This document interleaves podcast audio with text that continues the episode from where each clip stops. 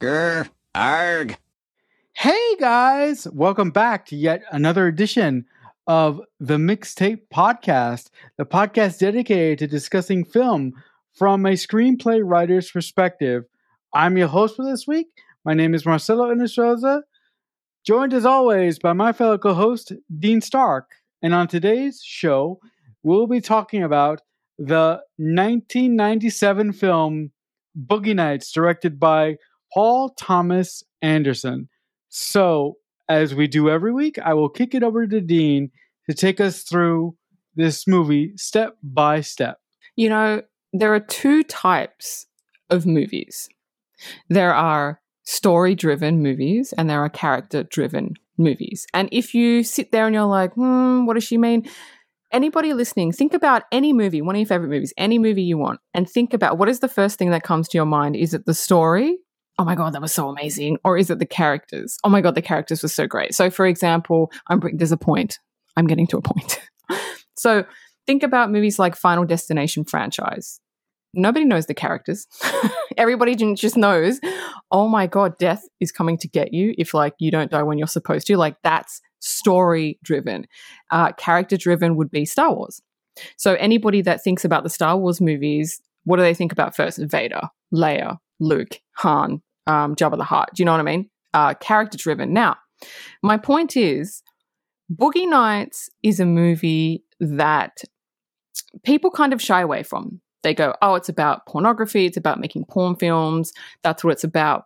But it's so much deeper than that, which is why I picked it, because I don't think people realize what a great movie this actually is, because it's character driven. And you wouldn't think that when you hear the premise of the movie. And like Marcelo said, it was directed by Paul Thomas Anderson. Now, he doesn't do a lot. He predominantly, when I stalked his IMDb, he predominantly does music videos. He hasn't, he's done maybe two or three features, but he hasn't done a lot. But he is, and he wrote and directed this movie. He's an amazing writer because in Boogie Nights, it was really um, difficult for me to take notes because there's so much shit going on. There's about 10 subplots that weave yeah, into yeah. the main plot. And all uh-huh. the characters um, have a beginning, middle, and an end. And there's so many different characters, but not one of the characters has nothing to do with the story, with the main story that he's telling, which is why I love this guy's writing. This guy's directing is amazing and he doesn't do enough of it. And you know, d- did you think that? Did you think, oh my god, there's so much going on, but it's it works. It all works. I I really listen. Um, I as as most of you know, and who have listened to the show before, I love film, obviously, or I wouldn't be here talking about it. But Paul Thomas Anderson um, has always been a guy that I've been really, really curious about. But I've never really started to look into. There's a point to this, just like Dean. I'm getting to a point. Hmm. I've never really looked into his filmography until a couple years ago, and one thing that I really like about Paul Thomas Anderson is that all his films that I've seen so far are character driven and director driven. And Boogie Nights within itself is so expertly written and it's directed and it's directed so well and it just flows. Like for example, I'm sure when Dean gets into it, the way that he starts out this film, it's so kinetic and it is so full of life and it just keeps going and going and going. Mm. And every scene flows. Every scene goes right into the next. So there's no there's no downtime. It this movie has a pace and a speed to it that is just wonderfully done. Yeah, it is. And the funny thing is, this movie is two and a half hours long but it doesn't it feel it, it two and a half like hours that. long. the thing. Like Marcelo said, there's no scene that doesn't need to be in there because there's so many mm. characters in it. And listen, I wrote my notes down. I wrote this, and I, I said to myself, I cannot, I can't follow every single character because we'd be here for three fucking hours. So I kind of just chose a couple of characters. If Marcelo, if you feel like I've missed out on something, jump in because I did kind of skip certain things because this, I mean, like I said, this podcast would be fucking 10 hours long if I wrote down everything. But Without further Okay, I got you. I got you. Got yeah, cool, cool, cool. Um, here we go. So Boogie Nights, 1997. Uh, the premise is back when sex was safe, pleasure was a business, and business was booming. An idealistic porn producer aspires to elevate his craft to an art when he discovers a hot young talent. So the opening scene, we're in San, San Fernando Valley, 1977. And by the way, and I know you're going to know this. I fucking love the soundtrack. The soundtrack to Boogie Nights. I fuck this, this is my jam. This is my music. I, every single song in it, I was like, this is great. I don't know why I never bought the soundtrack. I should buy the soundtrack. They got just love it. they they got they got they got Motorhead. in- Yes. in, in this film, I'm like, holy shit! They've got 70s and 80s music, and it's just like my favorite, and I just fucking love it. So, anyway, um, we're at a nightclub. And this scene, okay, so there's a few times in this movie, Paul Thomas Anderson, which is why I love his directing, and Marcelo, you're going to get it. He does these shots where he doesn't cut. And you know, I love Yeah. it when directors do that. He does these long shots. Wonders.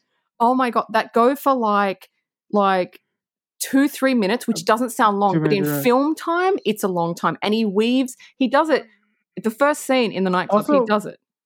Yeah, Yeah. Also, I'm so I'm sorry. Just to really jump in there. yeah, yeah. Also, the great thing, the great thing that I love about this opening scene is the way that Tom Paul Thomas Anderson directs the uh, directs the scene is that he circles around his characters. Mm, Like like like the camera the camera is always in motion hmm and I really really appreciate that. It's like it it's like he's painting a canvas. Look, I'm I don't want to I don't want to get too highbrow on you guys, but I love that in this film Paul Thomas Anderson's camera work is always kinetic. It's always moving, it's always going somewhere. hmm It's never it's never static and it's never still Yep. unless it has to be. Yep, yep, I agree. And you know me, I don't notice directing unless it's really fucking bad or unless it's really fucking good. And in this case, it was really good. So, what he's done in this nightclub scene is 80% of the characters in this movie are in the nightclub. And he does this thing, mm-hmm. like Marcelo said, he introduces each one of them. He goes, one shot, he goes table to table, and they're just having a little bit of conversation. And then he goes to the next one and the next one. But everything flows. Like one character will walk past, and then the camera will follow him. And then that character will walk past another character sitting at the table, and then he'll f- go to that table. Like it's just like, I never noticed his directing before. I've seen this movie so many times, and I actually really love mm. this movie. So, anyway, we set up all the characters in in the nightclub scene. We meet Jack, which is played by Burt Reynolds, and he is the porn producer. And then we meet Eddie, which is Mark Wahlberg, and he's a busboy. He's working in the nightclub. He doesn't know anyone. He doesn't even live in that area. And Jack sees Eddie, and Eddie is um, obviously pa- played by Mark Wahlberg, and he takes a liking to Eddie. And he just kind of stares at him, and Eddie's stare- staring back, like, "What the fuck is this guy staring at me for?" Um, and then we meet Amber, which is played by Julianne Moore, and this is Jack's girlfriend. And then we meet Roller Girl, which is played by Heather Graham. And then we meet uh, my favorite character, Little Bill, which is played by William H. Macy. And I just, I just love his character. I felt you I felt, so fucking bad I for him, didn't you? I I know seriously. ser- You, you said it. I felt so fucking bad. So fucking bad. So- I was like, what the fuck? Oh yeah. So yeah, you meet um you also meet a sub uh, sub character called Maurice and he owns a night he's the manager of the nightclub and he's trying to get in he's trying to get into the porn industry. I didn't write much about him because again there's so many characters in this movie and they've all they're all so rich. I just didn't have time to like Mhm. follow all of them. So that's that's the opening scene. Do you have anything more to add to the opening scene and the um introduc- introduction to basically the main characters that we're going to be spending time with?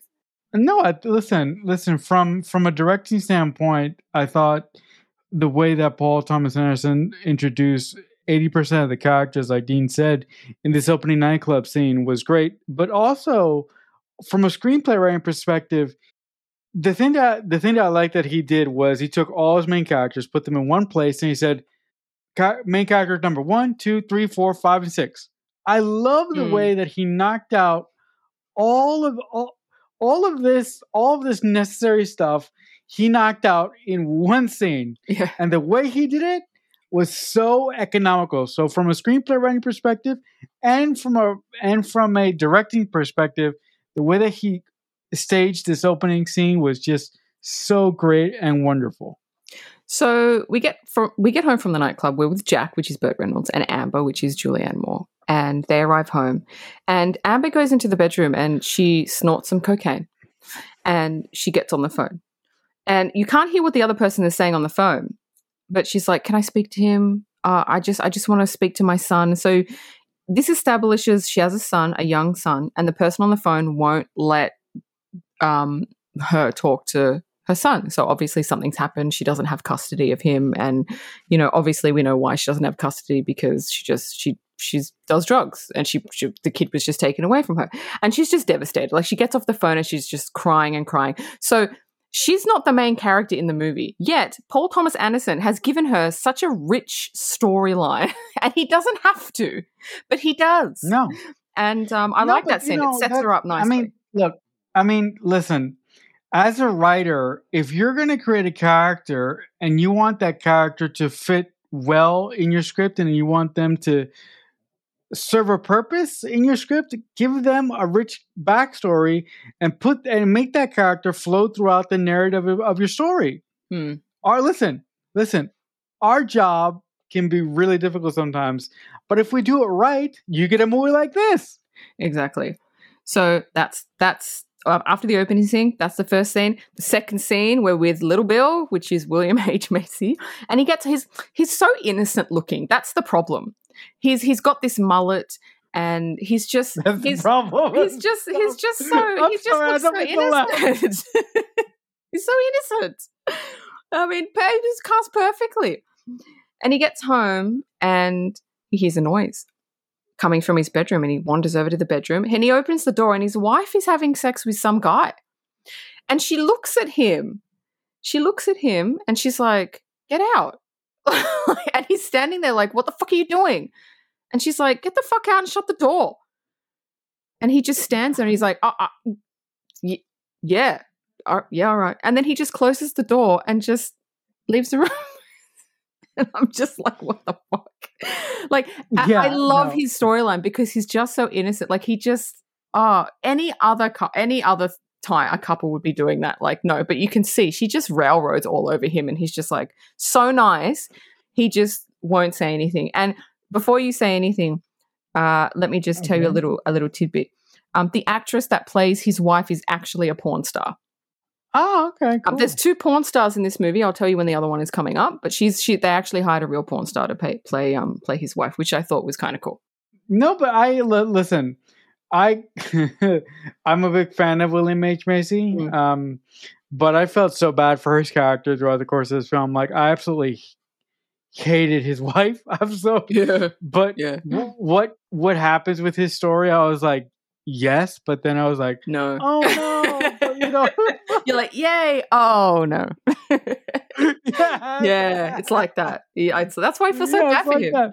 So that's that scene, and then the next scene is Eddie Mark Wahlberg. He arrives home, and we get a he, he goes into his room, and again, Paul Thomas Anderson does this beautiful shot, and it's just one shot of the room.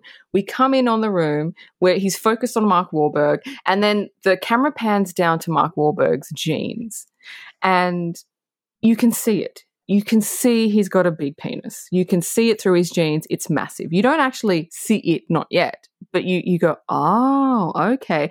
And then he just this this shot of the room. There's all these posters. It's kind of like um, John Travolta's room in Saturday Night Fever.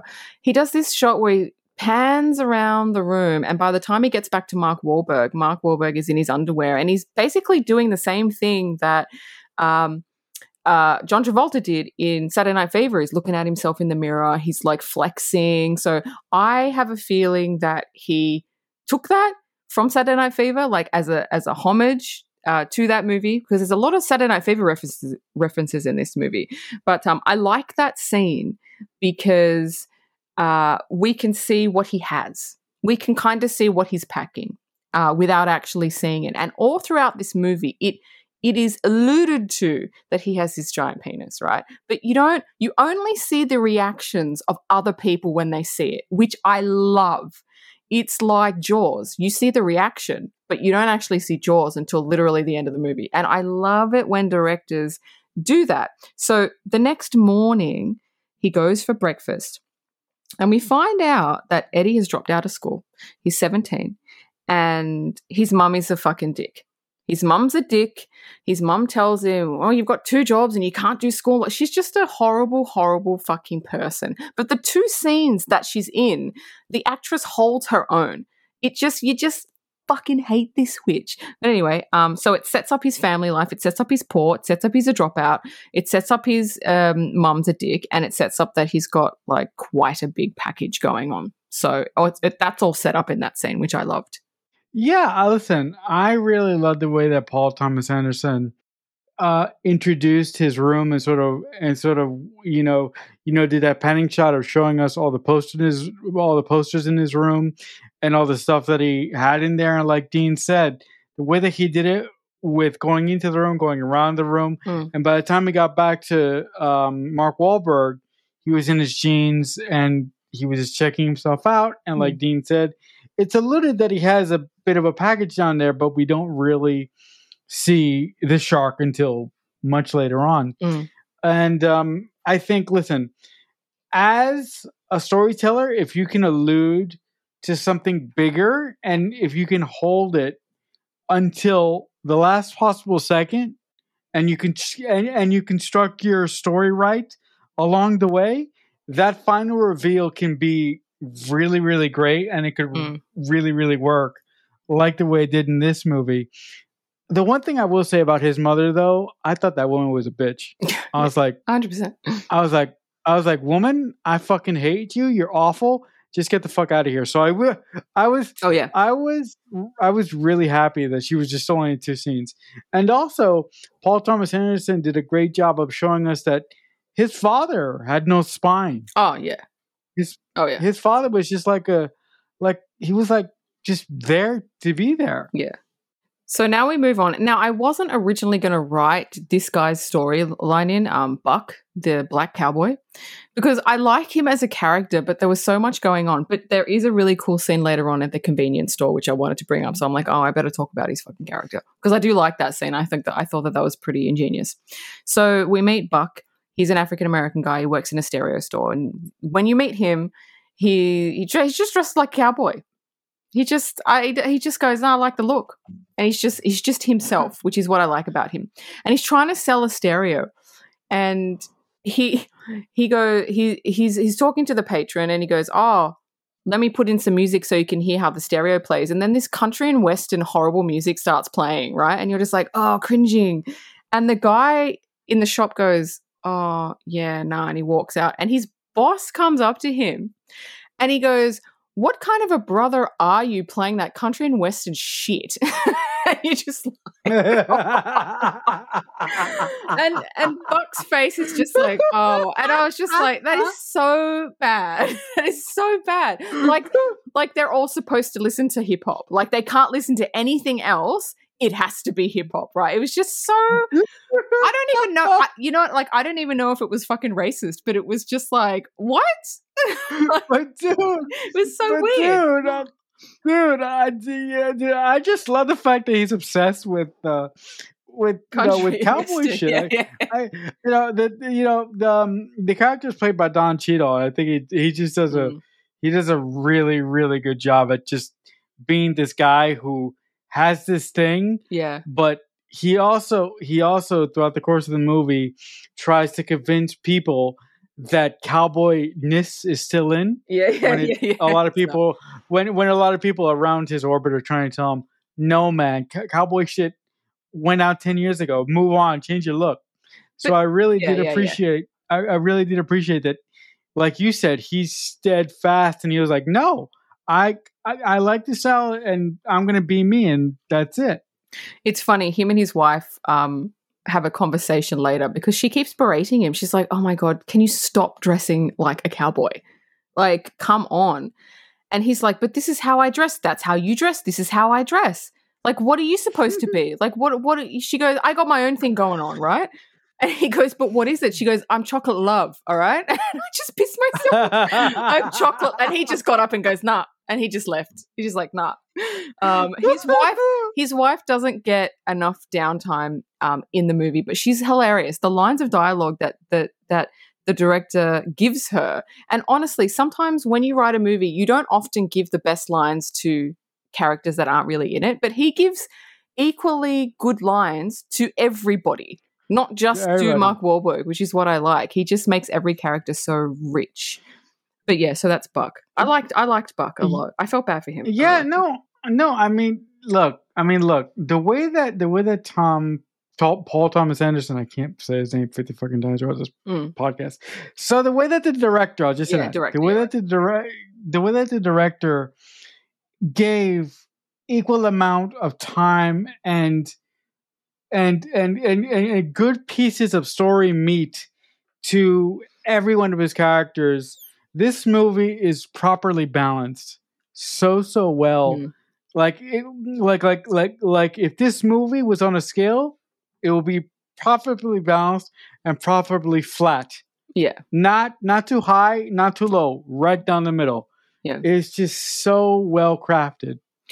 Exactly. So now we go to Roller Girl, and she's in school. She's in high school, so she's like seventeen. I love Roller Girl. I love Roller Girl.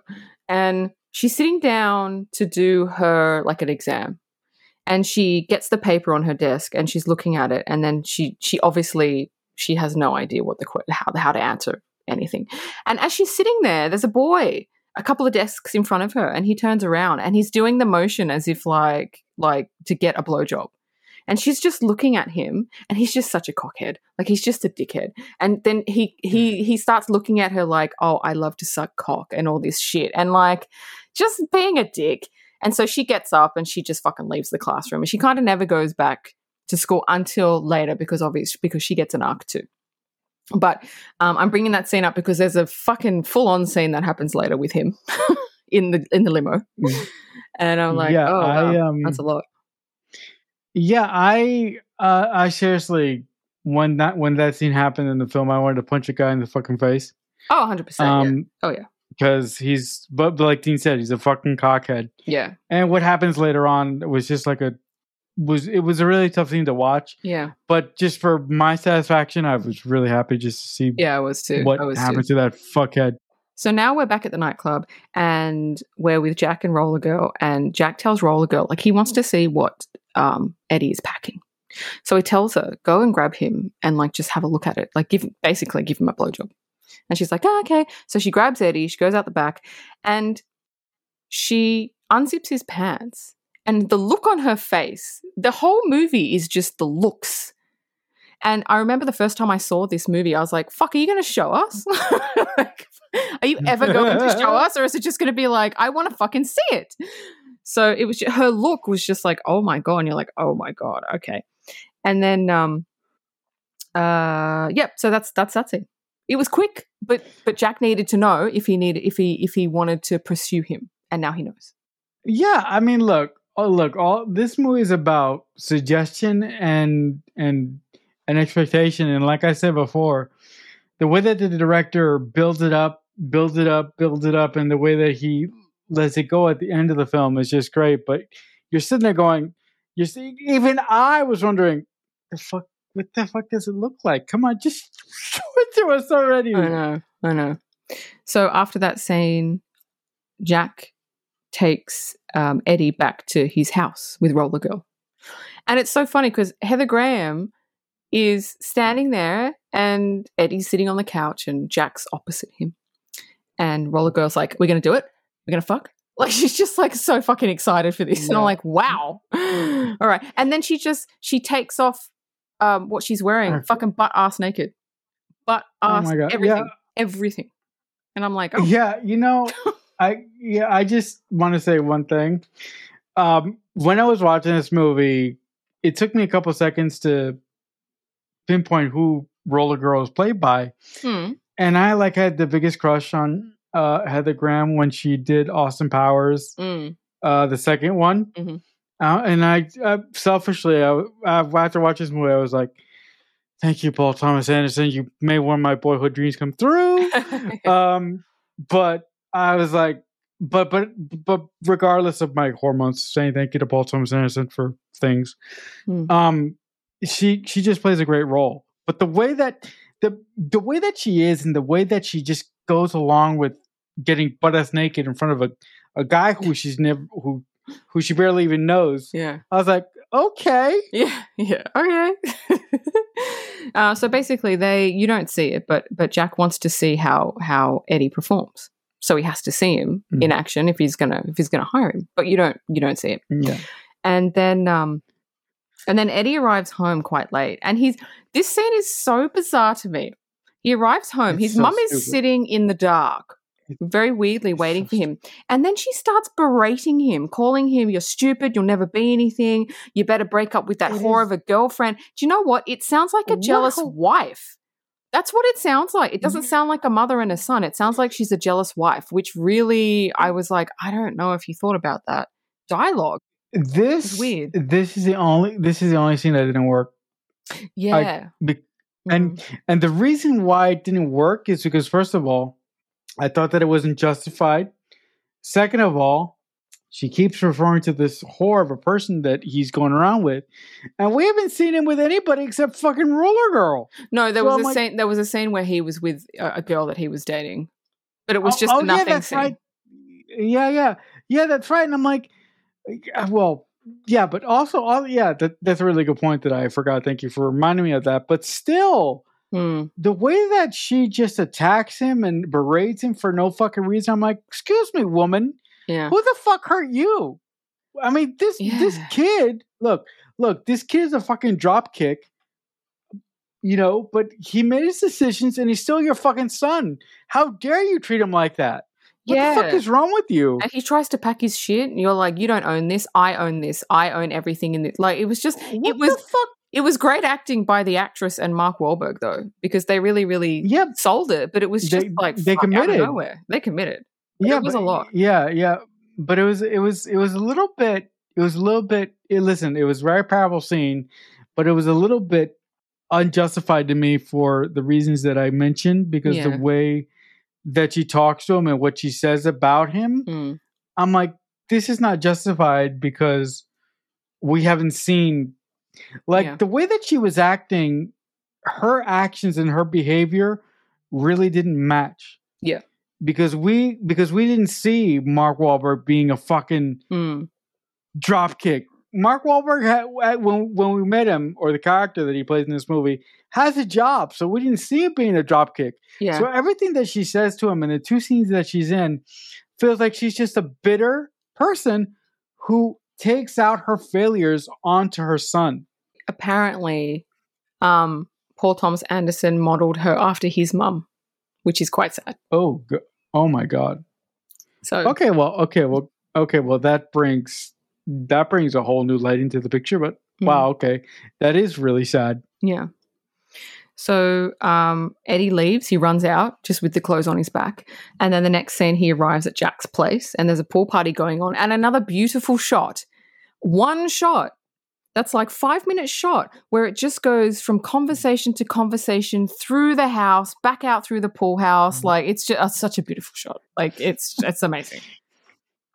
Yeah, I, I look, I was like, I, I, like, when I saw this shot, I was like, I really, really, really love the way that Paul Thomas Anderson moves the camera. But the other thing is that the other thing that I said, I really, really love the camera operator. oh yeah. it is re- it is uh, guys um for those of you who are listening to us and you don't know how difficult it is to move a camera around a big inc- a large space the only thing i'll tell you is it's difficult Mm, um yeah. it's not it, it it's not like picking up a camera putting it over a shoulder and going from this place to that place. It's really really difficult to do that. So just his directing style really really makes me happy because again he goes throughout the party going from conversation to conversation and it just flows like a musical. It's just great. It does, but I mean, like, I, I feel sorry for the actors because if one actor fucks up, they gotta do it again. One, they got to do it again. Like, obviously, there would be like tons of rehearsals. But honestly, like, imagine if you're the last person in the scene and you fucking forget your lines. Oh my God. You'd be like, you get offset. Fucking get. Yeah, You'd be sent to yeah, the naughty also, corner. yeah, but yeah, but also, uh, if they fuck up, the whole scene has to reset. So No, everybody, exactly. every yeah, yeah. So it's it's just awful. I know. I feel I feel worse for the act, even though like I'm not an actor person. Like I feel bad for them because it's Yeah, like you yeah. fuck up, you fuck up everybody. It's not mm. just you, mm-hmm. everybody. Uh, so anyway, mm-hmm. this beautiful shot, and then a phone call comes in for Maggie. It's it's a boy looking for his mum, and you're like, who the fuck is and no and is nobody knows a Maggie. Who the fuck's Maggie? And then the guy gets back on the phone, Ma- Maurice, and he's like, yeah, there's no Maggie here. And then there's this. I, I have I told you how much I love this writing and directing. And then he hangs up the phone, and then there's this shot of Julianne Moore, and instantly you know, oh my god, that was Yeah, her son, and oh my that's god, Maggie. obviously that's Maggie because porn stars she Yeah. uses it Amber, and it's just like oh, and you don't even he doesn't even fucking say it, but just by the shot, you know it's her, and you feel bad because she just tried to call her son the other night, and poor little Bill, poor poor poor little Bill. He goes out the back. this is this is this is the worst. This is the Oh worst. Isn't it the worst? it's so fucking bad. He he I walks this. right. So he walks out the back and he sees people gathered around something. He goes, "Hmm, "What's going on here?" And he looks, and it's his wife having sex with a random guy just out in the back, and there are people uh, like in the in the driveway, and there are people gathered around just just watching. What the fuck? And he's just But- like, "What are you doing?" And he, she she looks at him. She goes, "Fuck off, get away!" Like, and he's just like, What? she tells him to go away, But and he goes away. I but the but the other thing that I kept thinking until we got to the end of his storyline, what possessed this man to marry a woman like this? But why wouldn't he just What divorce her? Yes, but that but also also that's the thing that I was thinking throughout the film as well. Yeah. Before we found out what happened before we found out what happens to him. But I was thinking, just get the fuck away from her, man. I know. I was thinking the fucking same appreciate thing. you. But again, there's this beautiful Get away from her. Yeah, I know. Get the fuck away from her. There's this beautiful shot that the director uses when he sees his wife, and his wife is like, "Oh, get, go away," and he's just he walks away, and this and he goes to walk away, and there's a guy that comes up to him because he's because um little Bill is on the production team. He's yeah, he's an AD. And so this Yeah. guy coming up to him and he's talking about camera stuff and he's talking about all this stuff.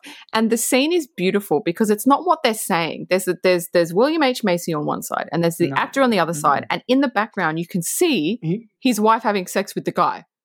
right? Perfect framing. Perfect framing. I don't care what they're talking about. They're just talking about Yeah, it's a great shot. It's, a great shot It's a great shot. Because well, because little Bill goes, I don't know what you're saying. My wife is over there fucking some guy. Can you give me a fucking break? Like it's just it's a beautiful shot. It's a beautiful shot. yeah, yeah, it's just great. It's just So- great. So Jack suggests to Eddie, maybe you should come up with a stage name. And Eddie says there's this name that keeps coming to him, Dirk Diggler. And Jack is like, oh my God, that's perfect. Dirk Diggler.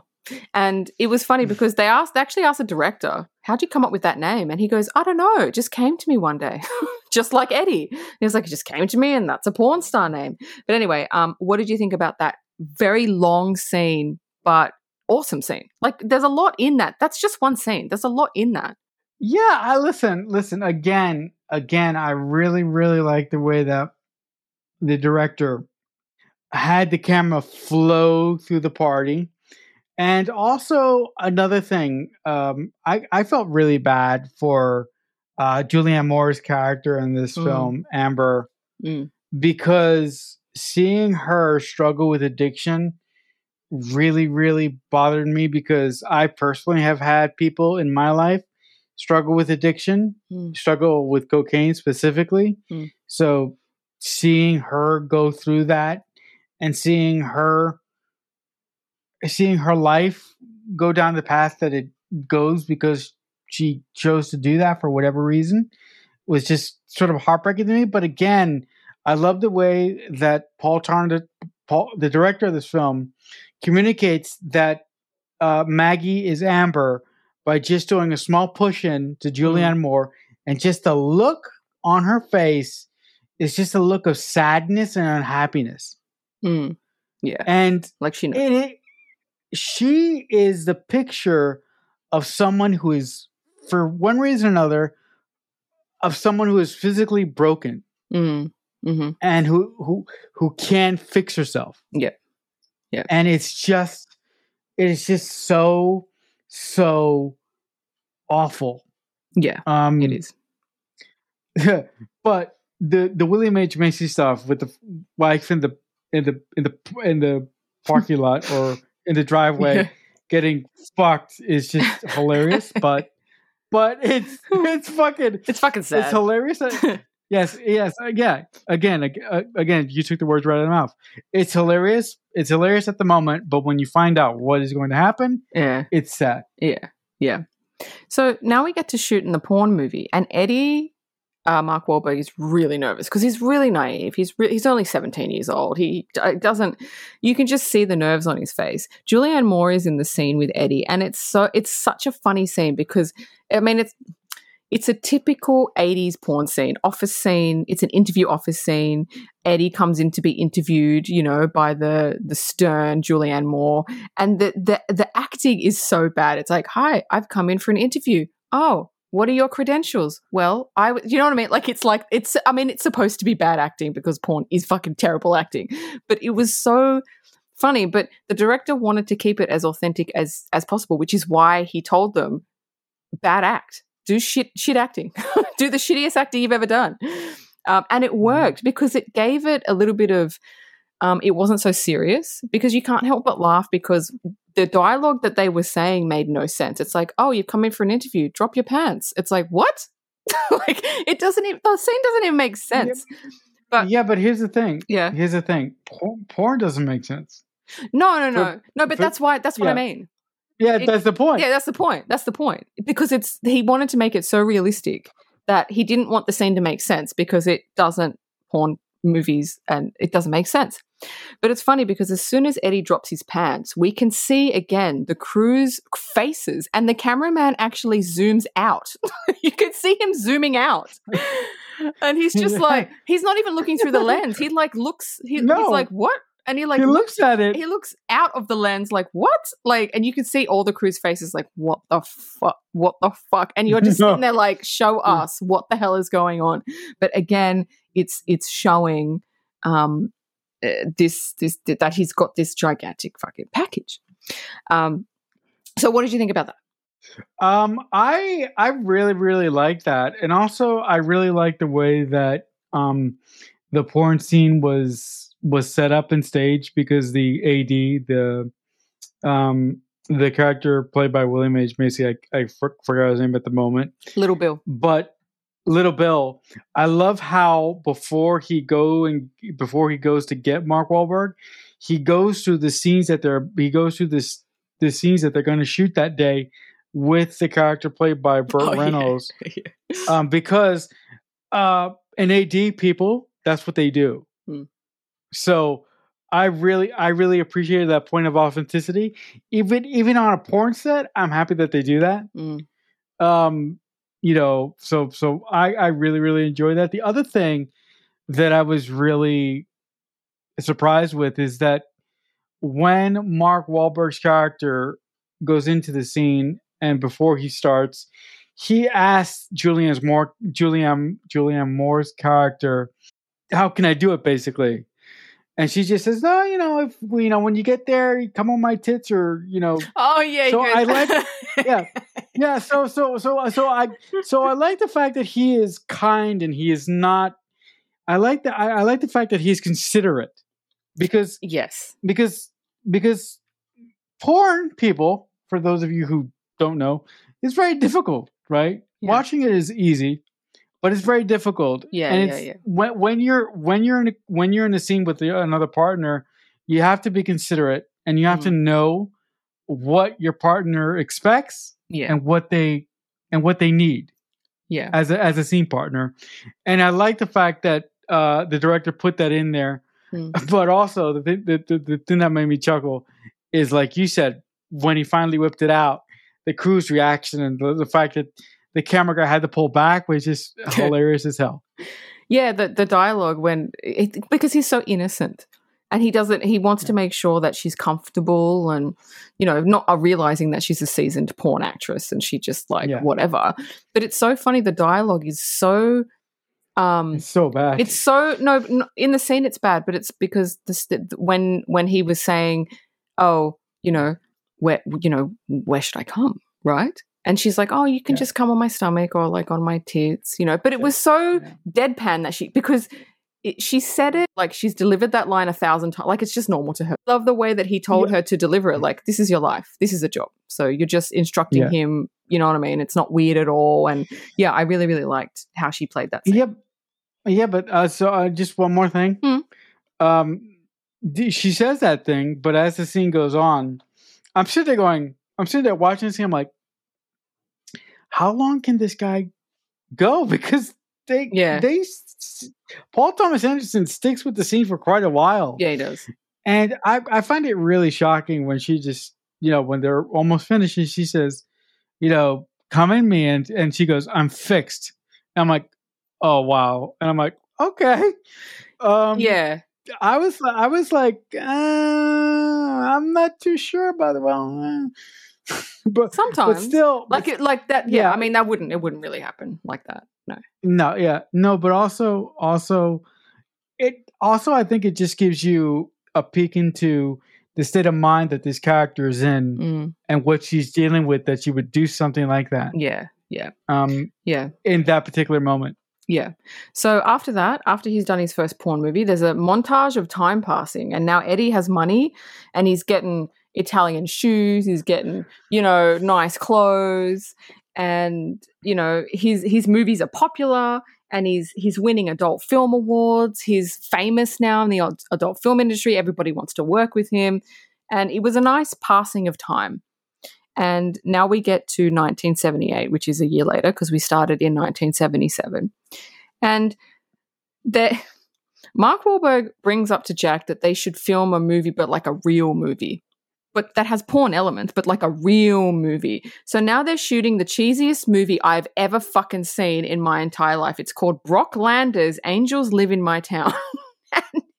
Starring Dirk Diggler as Brock Landers. And it is so fucking it's like Starsky and Hutch, but like 10 times like worse. Like it's oh my god. I can't even explain.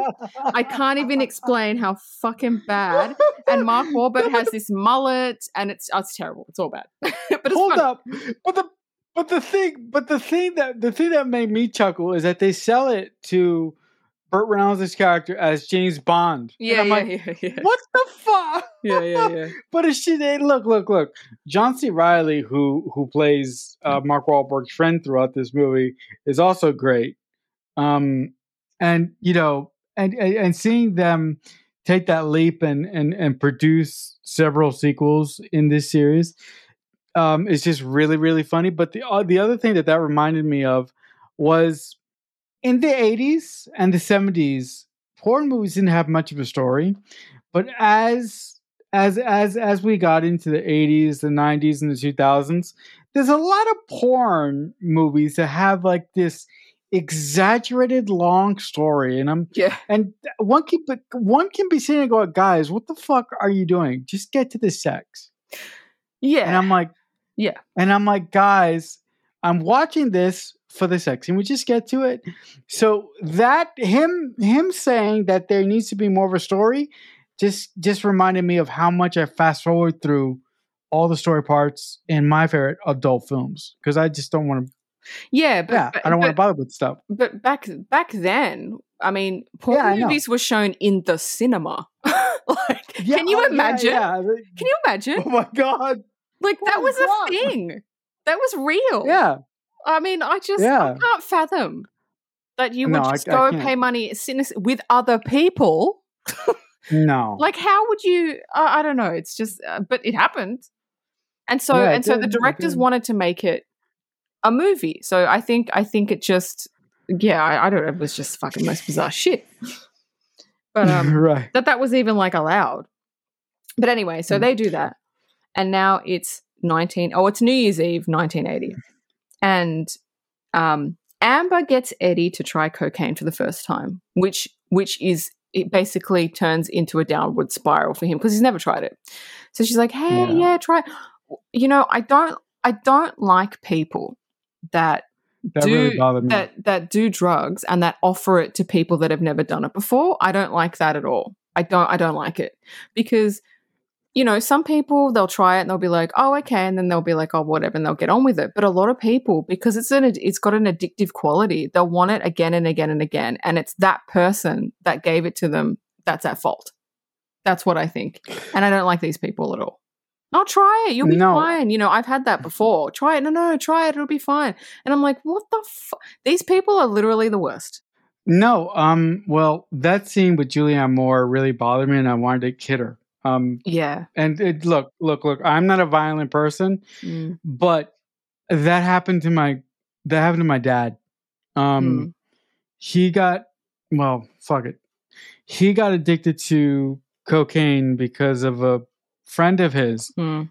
and if and if it wasn't for other members in the family who when my dad was at his lowest i remember my family telling a story about about my grandfather having to pull having to go get my dad and pull him out of a fucking bathroom and drive him into rehab himself which which must have which must have been really difficult for him but um uh when i saw that scene i was like how dare you Yeah. like Mhm. like what like Mhm. like what is your what is your malfunction Yeah. I know. if if you want listen if you want to do drugs and if you want to ruin your fucking life for whatever reason fine but Yeah. don't drag other fucking people into it Yeah, I know. I agree. I didn't like that either. So now Jack has a meeting with a financier, and the financier is telling him movies in the cinema are on their way at went on their way out, and video is coming in and taking over. And Jack is basically like, I don't believe it. I don't believe video is the new thing. Um, I don't believe amateurs, you know, because this guy's basically saying you can hire anyone, just hire anyone that's that can have sex, put it on a video, you'll make money. And Jackie's like, no, because Jack believes he's a filmmaker. Jack believes he's legit. And I'm sorry to all the porn um, directors You're out there. You're not. directors, okay? I mean, you are directors, but you're not real you directors. are I mean, you're not real No. directors. I'm sorry. Am I going to get shit for that? I No, mean, you're not. no Because the no, way but- that but hold porn up. is directed is horrible. it's hold up, fucking horrible. Hold up, hold up, hold up, hold up, hold up. I listen. I will say that nowadays, the porn industry is in the mainstream for the most part. Mm. Like, like your life won't be blacklisted if you were a porn star. Mm. But Dean is right. Um, as as high quality as the porn is these days, porn is still porn. It's not. It's not like film. It's it's not the same thing. It's, It's, not high different. quality. Yeah. Like it's well, not like just because like just because you can have a shot of an ass or of a dick, you know, do you know what I mean? It doesn't mean that you're you can direct. You know what I mean? Like just because you know what I mean? Like it's just it's not high quality. It's not. The stories are bad, the acting's horrible. Mm. Um and like you and like you said, people like yourself don't even care about that shit. Yeah, I don't care. Yeah, I, I, I Most to people the- don't give a I- shit about the story. Yeah, no, I know. Uh, when when I watch what I watch, I come there for a specific reason. I just get to that point, and that's it. I don't Yeah. bother with anything else. Yeah, and they know that, which is why you know there's so many free websites because most of it you click on it and it's just like there's no there's not even a story. It's just straight into it Yeah, because people don't Go, want yeah. People used to want stories, um, but they don't want stories anymore. So you know, Mm, it's just no, you know they they just want quick. They just want instant gratification. They don't want to wait. But um, Right, but anyway, right, so. Jack doesn't want it. Jack does. Jack doesn't believe it. Doesn't want to convert. He's like, no, I'll never believe that video will overtake film. Uh, spoiler That's alert, funny, it fucking does. It does. it does. So now we're back with poor little Bill, and he's looking for his wife again. Where's my wife? Where's my wife? We fucking know where his wife is. And then he walks into a room and sees his wife again cheating on him. And so what he does, she tells him, "Get out." So he gets out. He goes, "Okay," calmly walks out of the house, goes to his car, grabs a gun, calmly walks back into his house, walks back into the room, shoots his wife, shoots the guy he's with, walks into the living room. Everybody's heard the gunshots. It's just about to go 1980. He puts a gun in his mouth and he shoots himself. And you're just Oh. like, oh man. So this this is what we meant before by like we love what he does, but then we don't like what he does. But yeah, it was it was sad because he I feel like his character he didn't have a lot to do, but I felt like he just No. didn't know how to get out of it. He didn't know what to do. Yeah, no, I was look. I look, look, look. I think everything in this film was there for a specific reason. But if it, as much as I love this character, if there's one thing I would take out, Mm. I'll take out the Bill stuff, because the little the the little Bill or the little Bill stuff really didn't have that much of a core effect on the main story of the film. But none of the char- none You- of the sub characters really did. They were just kind of Right. around. Mm, they were there, right? Yeah.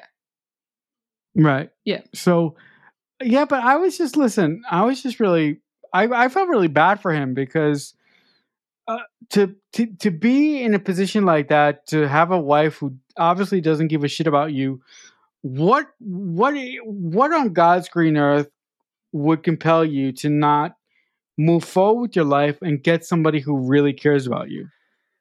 I, I don't know trauma. It depends. You, you know what I mean. You don't know I why. Some, you know, there's there's there's so many people in relationships and they won't leave, and you're sitting there like, why won't you leave? But you know what I mean. Right, right, you don't know what they're going through. You don't know if they can. You don't know. Maybe he really loved her, and he was just he let her get away with it because he loved her, and then he got to a point where he just went, I can't do this anymore. It's mentally fucking me, and I don't know how to get out of it, and this is the only way. Uh, but moving on, next scene is we're with Eddie, and he's being interviewed, and you can see he's getting cocky because it, because he was so innocent before. He's like, oh, should I do this and should I do that? And you know, okay, I'll do that. You know, very naive, very innocent. And he's getting cocky now, and he's getting overconfident, and he thinks he's king shit because he's won all these awards. Nobody stands against him. You know, he's the top porn porn um, actor in the industry at the moment, and it's all gone to his head. And it's a perfect. It, it, it's perfect because it shows you how It's fame morality. gets how fame changes someone. How you can literally Yeah. go from being poor, innocent, really nice that he was and naive and oh, can I do this? Can I do that? To this, you know, monster of a person because that is what happens when everybody around you says that you're untouchable. You start acting like you're untouchable. And it was a short scene, but I really, really liked it. What do you think? Yeah, I thought. Listen, I thought it was right apropos to what happens with famous actors, famous writers, famous directors when they get to a level of fame. They feel like their shit don't stink, and the problem with these people is that these people reach a level of I can do whatever the fuck I want. That when they get knocked off of the pedestal for whatever particular reason, Mm. the fall is long. It's it it's it it's unforgiving, and when they get to the ground, Mm. it fucking hurts. And what happens to Mark Wahlberg's character? It's it's it's no it's no exception to the rule. So it's just it, it's just really really it was really really uh, hard to see him get introduced to drugs and to see what drugs did to him as Yeah. a person. Yeah, exactly. So now it's 1982, and Eddie uh, goes up to sees Jack in um, a nightclub, and Jack is speaking with a young guy, and he says, "This is the new guy on the block." And Eddie does not fucking like it. He doesn't even look at the guy, and he just fucking walks off like he's king shit, which is something he would have never done at the beginning of the movie. He would have never been rude to anybody. He was so gracious to anybody that that spoke to him. Anybody. Didn't even matter who it was. It could have been the, the the janitor. He was very very gracious. But now it's like oh there's a new guy? What the fuck? Is he going to take my throne? Like what the fuck are you doing? Like i'm the king shit. What are you doing? Do you not like he didn't say that but you could see it in mark Wahlberg's face i don't like this this is bullshit and then he just fucking storms out so what do you think Yeah, I just you know what I I, I was like, dude, you I mean, you need to calm down and you need to take a minute. But obviously, throughout all these scenes, you can notice that Mark Wahlberg is using drugs more frequently and he's tweaking mm. oh yeah throughout throughout all these film throughout all these scenes that we're going to talk about here just in a few seconds. Mm. And it's just really disheartening to see somebody who, as Dean said, was so humble at the start of the film yeah. get to this stage of paranoia and get to this belief that he is more important than everybody else. Because here's the thing he's not. Mm. there's always there's always another guy behind you. Yeah. if you can't if you can't do the job or if you get too old there's Yeah. always somebody waiting there's always somebody waiting in the wings Mm. to take what you already have Yeah. Always. so so that's why when you get something like that you have to be humble you have to be you have to be smart and you have to and you have to protect what you have once you have it Yeah. because if you don't if you don't and you're cavalier with it you can lose everything Yeah, yeah, exactly. So now it's 1983, and Eddie is now doing lines and lines of cocaine, and he's visibly fucking messed up. And he's at Jack's house, and he goes into the bathroom, and he tries to get a hard on because they're about to shoot, and he can't do it because the the drugs. He doesn't realize it's the drugs that's fucking it up. He's he can't he can't get it up. So finally, he fucking gets it, and he storms out onto the set, and he says, "Jack, I'm ready to shoot." And Jack says, oh, 20 minutes, we're not ready. And he says, no, no, I, I, I'm ready to shoot.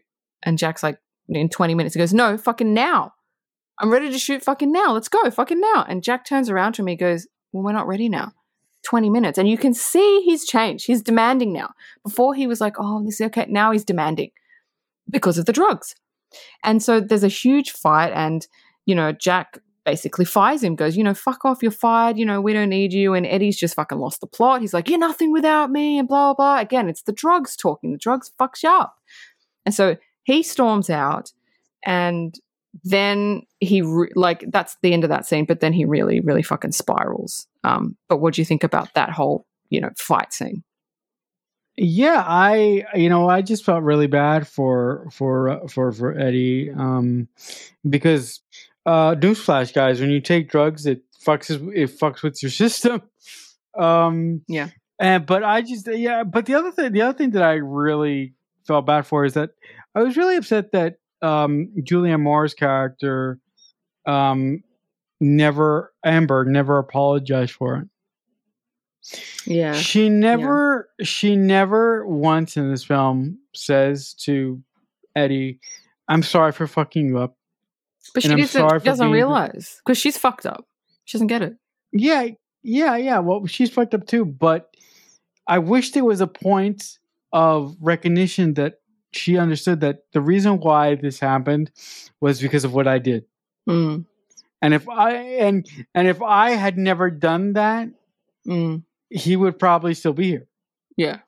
And also, because of her behavior and because of her lifestyle, she loses something that's way more important than her relationship with uh, Eddie or her working relationship with Eddie um later on in the film. Yeah. Yeah. So now is probably the funniest scene in the movie where Eddie tries to get a recording contract. and we're in so a. Oh my god, we're in a recording studio and Eddie is recording a song and it's literally the worst song I've ever heard. It's an 80s song and it's he's trying yeah, he's trying to get I can't even it's like the words are like it's similar to the song Jump by Van Halen, but it's literally Mark Wahlberg singing, but he can't sing. He he's tone deaf. if you were to watch this movie, literally just Google this scene and have a good laugh because it's just it's fucking hilarious. He, but he thinks he's good. That's the thing. He thinks he's good, Uh, because nobody tells him he's not. That's the problem. Everybody around him thinks No, he's the the other- greatest at everything. no, but here's the problem. Mm. When you when, when you are going through a difficult time, when you're a drug addict or when you're in an abusive relationship or whatever, Mm. The hardest thing to do is get out of that. And the thing Mm. that makes it harder is if you have nothing but yes men and yes women around you the whole time. Exactly. You you need to, to get out of it, you need somebody to say sit you down and say, wake the fuck up. You need to fucking change right now. If you don't change right now, Mm. you're gonna fucking die. Yep. But but to move to the scene, Mark Wahlberg singing in the scene is absolutely horrendous. And Mm. I was just sitting there going, "Oh my god, this is so bad!" But I, I can't look away. It's just you can't look so away. It's so bad. Yeah, it gets worse later because he, is- records again later. So bad. bad. So now um, we there's a short scene where Buck, which is the black cowboy, he's uh, married someone new and he's trying to get a loan because he wants to open up his new stereo, stereo store and they won't give him a loan Hmm?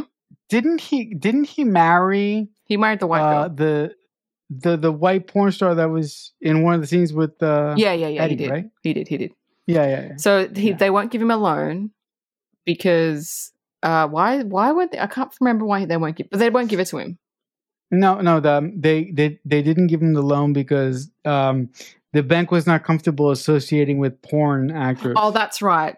But he but he's trying to say I'm not a porn actor. Like I worked on porn sets, but I'm not a porn actor. But they're like, yeah, we're not comfortable. So he doesn't get it, and he doesn't know.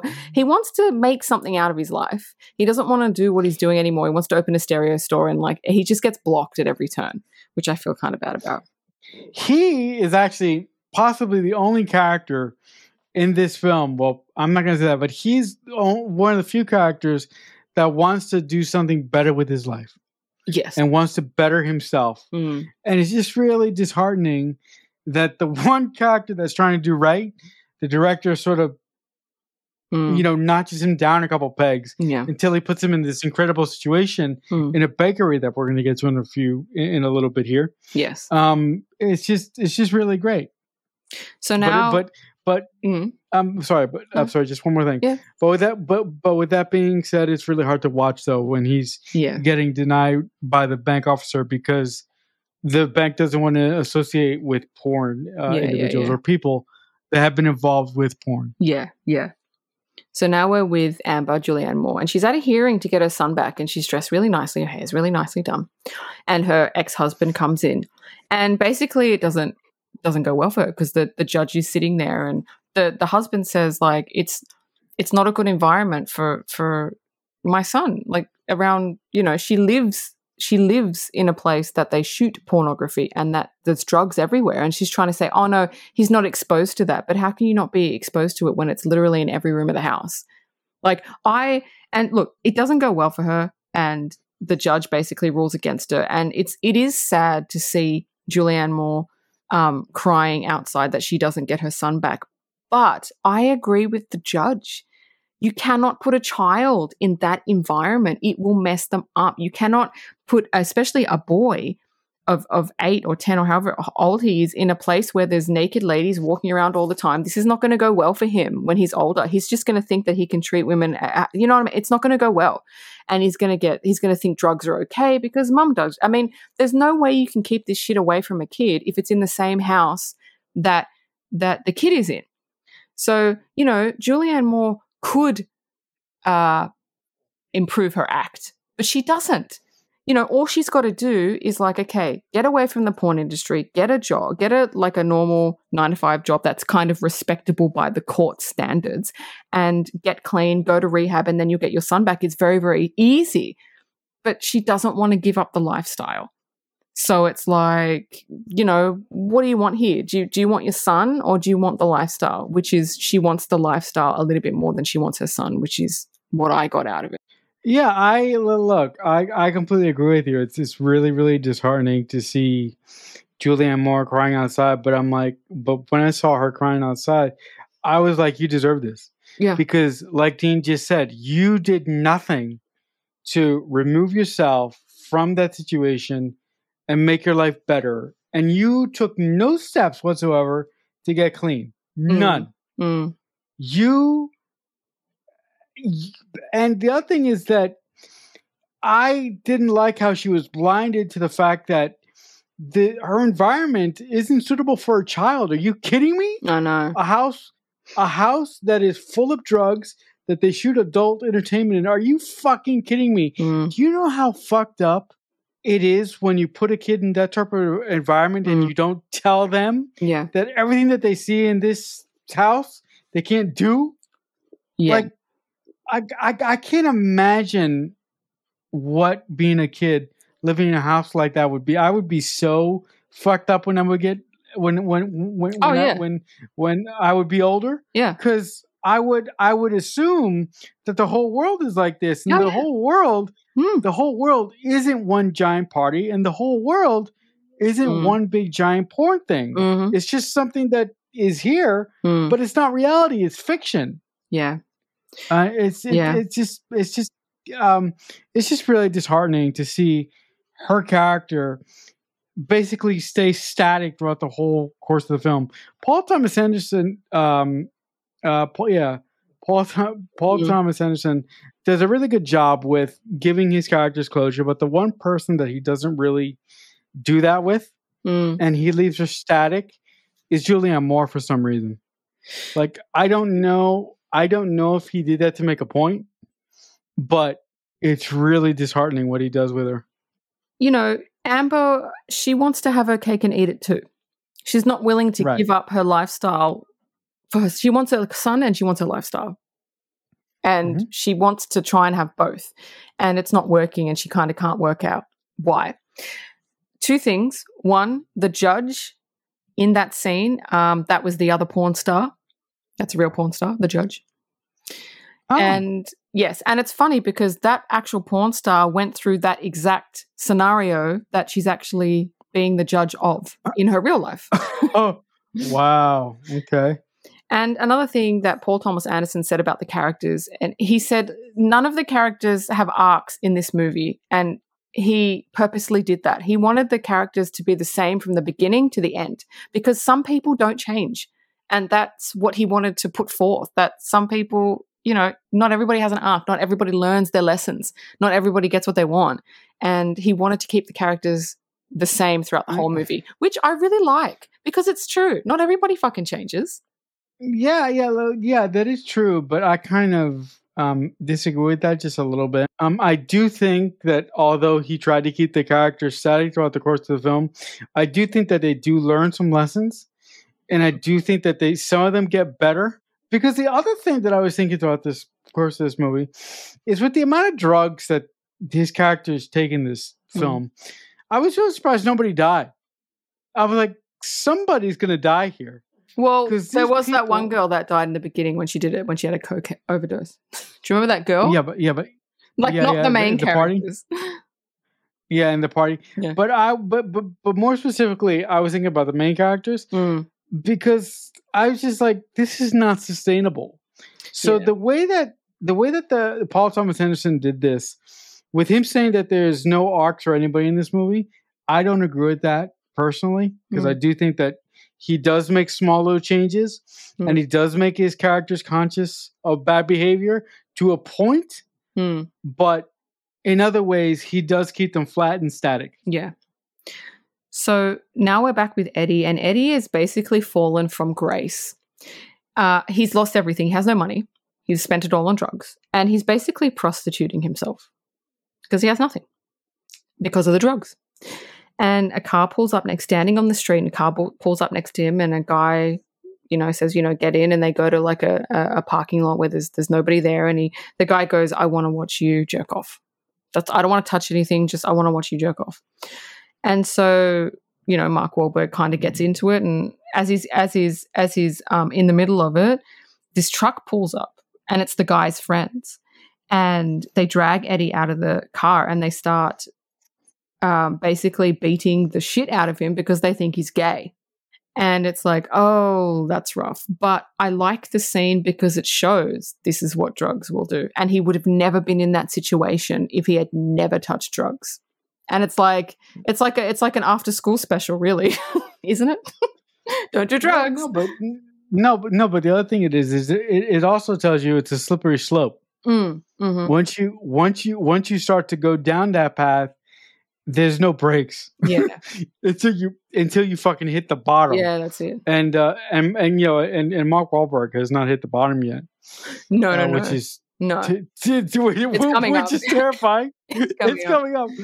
But uh, you know, but but but but I but uh, just real quick, Mhm. um, it's really it's really disheartening to see him get the kick the shit kicked out of him Oh, yeah. because they think that he's a gay guy in Yeah. in a fucking parking lot in the middle of fucking nowhere. Yeah, yeah, yeah. Intercut with that scene is a scene in a limo with with Jack and Roller Girl. And so Jack has he's trying to embrace, you know, the video thing. So he's got a camera there. He's like he's basically wants to wants to stop on the side of the road in the limo and pick up a random guy to have sex with Roller Girl um randomly in the car and film it. And that's that's going to be his fucking movie. And I was like, "Oh, that's weird." So anyway, they pull up and a guy gets in, and it's the guy from Roller Girls class that was that was you know saying I like to suck, like making fun of her in class, and she doesn't recognize him at first, and she he sits there and he goes, oh, "I know you, aren't you Randy?" And she her face is just like, "What? No." And he's like, "Yeah, we went to class together. Don't you remember me?" And she just like you, can fucking see like the blood draining from her face. And she's like, "Uh, n- no, uh, yeah, no, no, I'm Roller Girl, you know, blah blah." And he's like, "Yeah, well, I know it's you." And anyway, so they get to it, and Jack is trying to direct him. Jack is like, "No, you got to move here, move there." And the guy's like, "Can you just fucking let me do my thing?" Like, fuck, man. Anyway, Roller Girl's had enough. He fucking pushes him off and goes, "Nah, nah, nah." And he sits the guy sits back and he goes you've given me a hard on the least you can do is like jerk me off or something. And like it's just like oh my god this fucking guy. So he gets kicked out of the car. Jack starts beating him up. Roller girl obviously remembers who he is and starts beating the shit out of him with her roller skates and basically says Oh. you know fuck you get the because it's a tr- it's a she knows. He's the guy. And the fact that he got in the car and she should have said something. She should have said no not no jack not this guy because you know she's traumatized for life now. Like she's gonna have sex with a guy that that was a fuckwit to her like no but it's a full-on scene. It's full on and the way that heather graham acted in this role in this particular scene was great. You could see. Like burt reynolds had to hold her back. She was like jumping and screaming and yeah it was a great scene acting wise Yeah, no, it was it was really it was really a tough thing to watch, and the Mm. thing that made it really tough was this was this guy was just a ball back son of a bitch, and the way that he the way that he treated her when he got into the limo, and the fact that after Roller Girl said I don't want it, the fact that he said the least you could do is jerk me off, and I love Burt Reynolds' reaction when he pulls him out of the fucking car and beats the shit out of him. yeah I was like, fuck yeah. But also, Heather um, Heather Graham is Roller Girl. I think this is her best scene in the movie Mm, because she just fucking loses it. yeah And she is. Uh, and the other thing that I'm thinking is that she's going to need some serious therapy oh yeah because this shit. This shit is not going to be easy to to get over, but it was just a really, really well acted scene, and it was really tough to watch. But um, but it Mm. was just great, but really tough to watch. Yeah. So now we're with Buck, which is the cowboy dude, and he's with his wife, and they stop at a shop. They stop at a bakery, and she's she's pregnant, and she says, "Look, can you get me, you know, this, this, and this?" He's like, "Yep, sure." And he goes in and he goes, "Oh, I'll have this, this, and this." And then he, then they get held up. There's a guy with a gun that comes in. Give me your money. Get the money out of the safe. And there's a there's a big dude that's that's in plaid and he's sitting down at one of the booths and he gets his gun out. He shoots the shooter the shooter's gun goes off, which shoots the other guy, and another gun goes off, which basically everybody that's in that bakery dies except Buck. And he's standing there, and er- there's all these dead bodies everywhere. And he's like, oh, he's got blood all over his face, and he was like, oh my god. But the the the money from the safe is sitting on the floor next to the blood, and he's looking at it because we know from before he tried to get a loan and he was rejected. And he's like, fuck, should I take it? Should I not take it? Should I take it? Like, he's just, he's really like, I don't know what I should do here. And then he just grabs the money and just kind of, kind of leaves and, and walks out. And I was, I, I like that scene because it was so funny how it was done. But I like the fact that he got what he wanted, albeit in a weird way. He got what he wanted. Yeah, I look. It was it- it's a really really disheartening scene because honestly, I thought he was going to get shot. I thought he was going to die. Um, so I was really happy to see that he was survived, and the way that Paul Thomas Anderson staged the scene was that was the guy in one of the booths shot the guy who was robbing the place, and then his bullet or or or the or the the guy in the booth's bullet uh, deflected and killed the clerk. It went right through his head. Yeah, yeah, yeah. Uh-huh. And and and his brain matter splattered on Don Cheadle's face. I was like, "Holy shit! the bullet went through his head!" Yeah. And I was like, "That's an awesome moment." But also, like Dean said, I like that Don Cheadle's character got what he wanted ultimately in the first place, Mm. and I felt good for him because he didn't he didn't deserve that treatment from the bank just because Mm. he worked on a porn set. He wasn't even in a porn movie. Yeah. Yeah, exactly. Exactly. So now we're with Eddie and he's made uh, drug friends. I don't have money. They they but they but they want money for for fucking drugs. And so they come up with a scheme to sell cocaine to like a drug lordy or like a rich guy. But um it's not real cocaine. And let's just say it doesn't fucking go well at all. No, it does not. They show up at this guy's house. They're like, "Oh, we want 5 grand for this for this cocaine."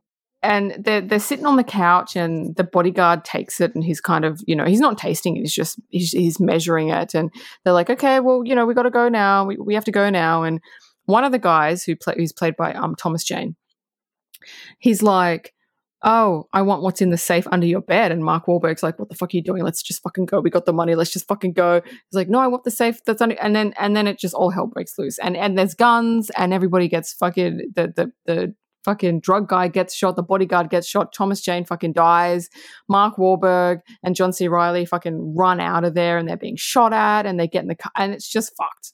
This is rock bottom. I really, really love this scene because number one, I really love the a drug dealer because he's played by Doc Ock, Alfred Oh my god, it is Doc Ock, isn't it? Fuck, It's, stop. it's You know Doc? Ock. You know I on. didn't notice him because he's so fucking skinny in this movie. He's Yeah, so skinny. Oh my god, he's Doc Ock. yeah.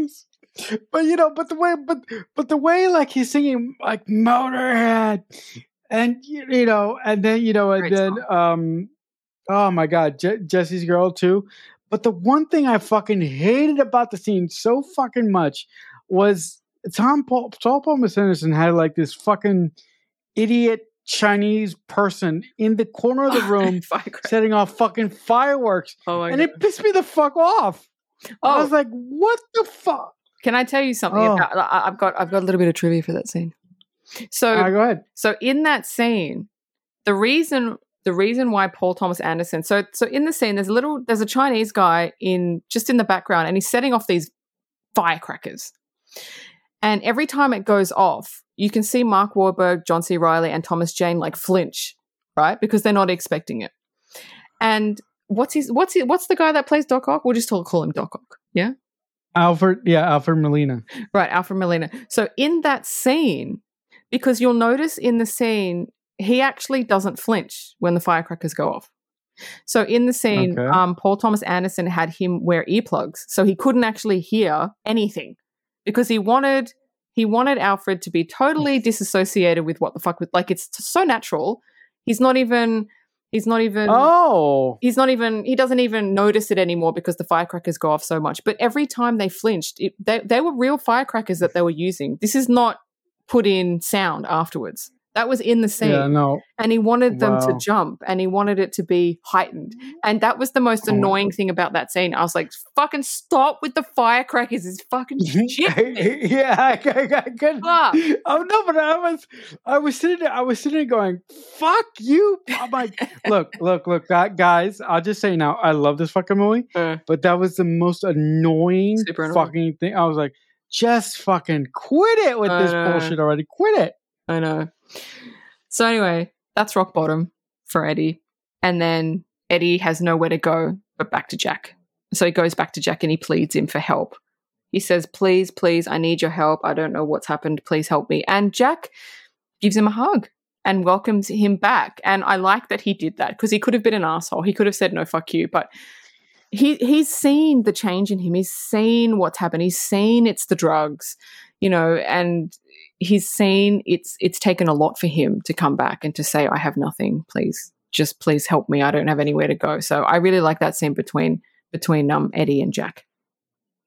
Yeah. Also, also that that that really gave me hope that uh, Eddie was gonna get that Jack was gonna help Eddie get clean Mm, in some way. hmm Although I don't know how he's gonna stay clean because that fucking house is probably still littered with drugs Yeah. and illegal shit that Yeah. shouldn't be there. Yeah. But I'm really glad. I'm really glad that throughout all of this, Jack was Jack saw how fucked up he got, Hmm. and he understood that he needed to help out this kid. If he didn't help him out, uh, uh, Eddie, Eddie, Eddie probably would have been fucking dead Yeah. within like another week or so. Yeah.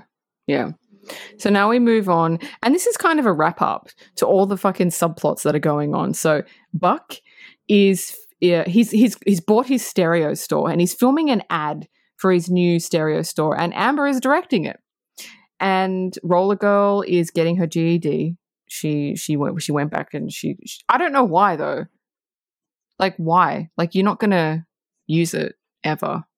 I thought it was a bit strange. No, yeah, no, and the other the other strange thing that in the film is that uh, Roller Girl and Amber have a really rude scene where they get fucking again. Amber addict somebody to fucking Oh, cocaine. were they doing lines together? like uh, what the? I'm like, what the fuck is wrong with you, woman? yeah, Either look, I'm like, okay. At that point, I was like, either choose, either have this fucking life, kill yourself, bring people down with you, or go or change your fucking life around and get your fucking son back and move on to something better. But she annoyed me so much in this movie. Granted, yeah, granted, I love Julianne Moore in this role, but her character just frustrated the fuck out of me because she didn't change. She did not Mm. learn anything no, in this movie. no. Nothing. Look, the reason why people that have addictions do that, try to get other people into it, is because they want other people. They want friends. They want to do it with people. They don't want to. People with addictions don't want to drink alone. They don't want to do drugs alone. They want to do it with other people. So they try to get other people. That's part of the addiction. So Yeah. I mean, it's a shame, but it is part of it. They want to have that community. Like, oh, you do it. It makes them feel better that there's someone else that's like them. I mean, it's not it's not an excuse, but that's part of the addiction, which is just fucked. It's just fucked. So anyway, um, the final scene of the movie is we're gearing up to film another porn movie, and Eddie's in his dressing room, and um, he's kind of looking in the mirror, practicing his lines and all that. And finally, this is it, people. This is it. This is the scene where Mark Wahlberg stands up, unzips his pants, and fucking pulls it out. And you see it in all its fucking glory. you see it right. The last fucking shot of the movie is the fucking penis. And it Mhm. fucking insane. It's fucking crazy. It's insane. And you can see why everybody was looking at it like, whoa. Like you can see. But I love how he left it to the final shot of the movie. The whole movie, if you haven't seen this before, you're like, give us a look. Fucking, gi- fucking, come on. And it's just like he makes you wait until the last shot and then he shows you. And I think that that's awesome. And that's the end. That's the end of the movie. Yeah, no, it's you know, again, ag- again, I said it at the beginning of this podcast. If you're gonna have a a um, a Jaws moment like that, Hmm. you better make the payoff really good, and you you better you better you better make it really hit. And when Mark Wahlberg releases the lizard at- Hmm. in the last scene of this movie, you're like, oh wow, that that's that thing is a monster. I'm surprised. I'm surprised anybody could walk after being trussed with that thing. Yeah. And it's funny Um, because Mark yeah. Wahlberg actually kept it. he still has it. oh, oh, oh, wow. It's made out of some foam thing and he kept it. So there you go. All right, there you go. Uh, do you want to do you want to go on to your trivia? Sure. So the first trivia is after seeing, I don't get this trivia. I don't understand this. After seeing the movie, Burt Reynolds regretted making it, fired his agent, and distanced him, himself from the movie. Uh, I don't get that. I really Did he don't. not read the script? Was he not there for filming? Did he not know? I don't he- understand. yeah, I don't like like like maybe like maybe he had regrets or maybe he just didn't.